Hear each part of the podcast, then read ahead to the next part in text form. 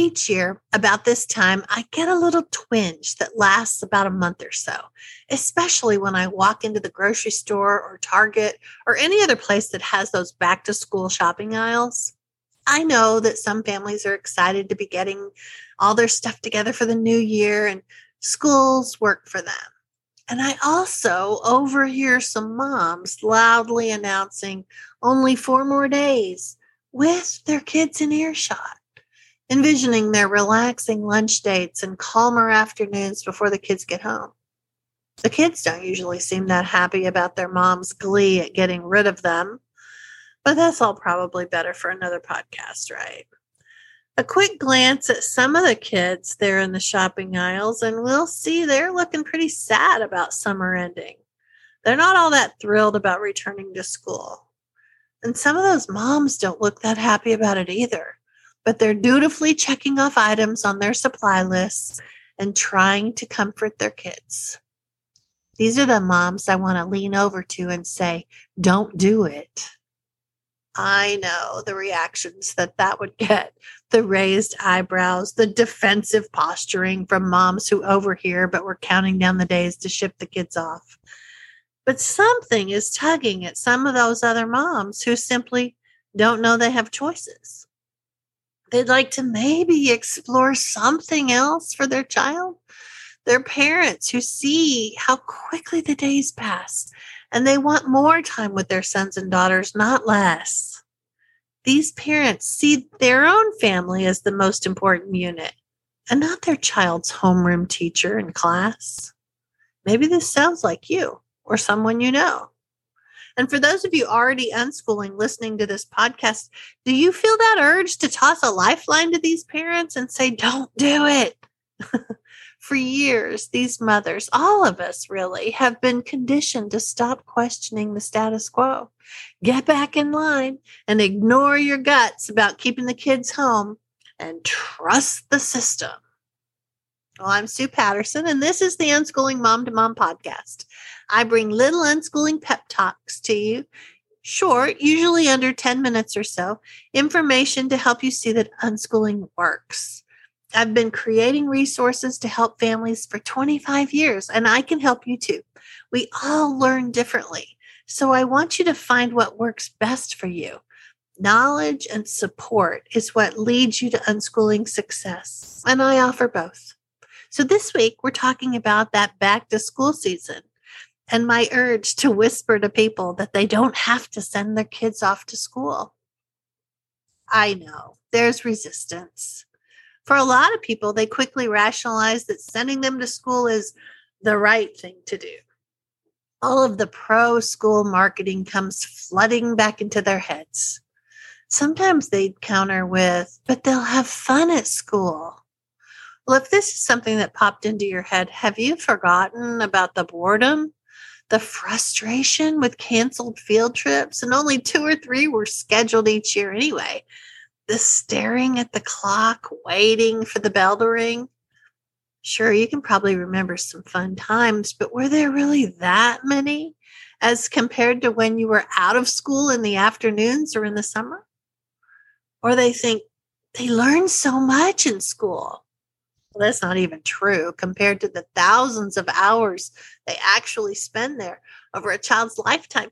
Studies show that children real, really only receive about 75 minutes of instruction time per day. That's not even an hour and a half. With so much time shuffling to classrooms, waiting for class to settle down, bureaucracy and busy work, collecting and passing out paperwork, going to assemblies, lunch, recess, not to mention that the instruction is aimed at the center of the bell curve and is obsessed with test prep, it's pretty clear that not a lot of learning is happening. Others argue they love being with their friends. Well, they might, but not at school. They have only three minutes to get from class to class and a brief lunch period to hang out together if they are lucky enough to have the same lunch periods with their friends. And really, how many other kids did you hang out with after school? My school day was spent making plans for how we would eventually get together in off school hours or weekends. But it wasn't that fun hanging out with them during class time. Just because your desk is next to someone doesn't mean you have any shared interests, just shared birth years or shared first letter of their last name. What about the bullying so many kids have to endure? They end up creating all kinds of maladaptive coping mechanisms. They learn that no one will rescue them, and they're forced to be in these situations for most of their waking hours. Maybe the worry is, but I couldn't homeschool. I'm not a teacher. Well, it's not necessary. Most of the education teachers receive in school to become teachers has to be shelved because of the way the system is set up. Even if teachers are good, most of their time is spent on crowd control and test prep and creating lesson plans for the entire class. It isn't individualized the way you could with your own child. And that's going to be even worse with the teacher shortage that's happening now. Still, I want to tell them don't do it. And if they didn't roll their eyes and push their shopping cart away from me, I would add a few more things. You know, life is short. Spend as many hours with your kids as possible.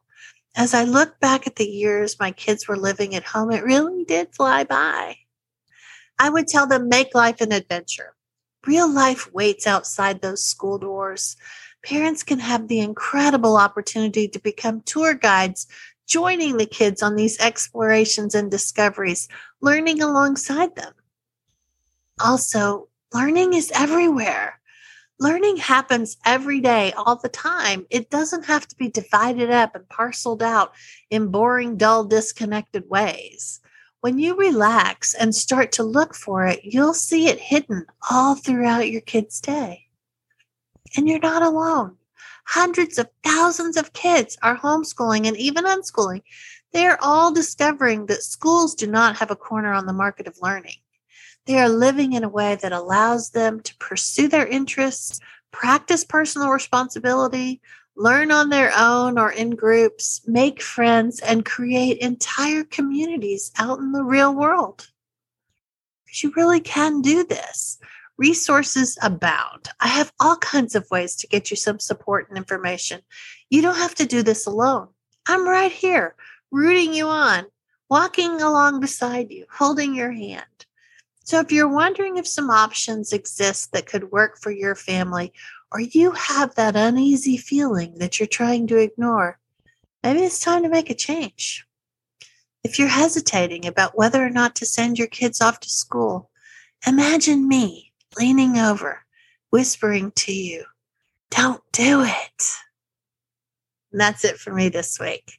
Hope you guys enjoy your kids and have a great week. I'll be back again next time.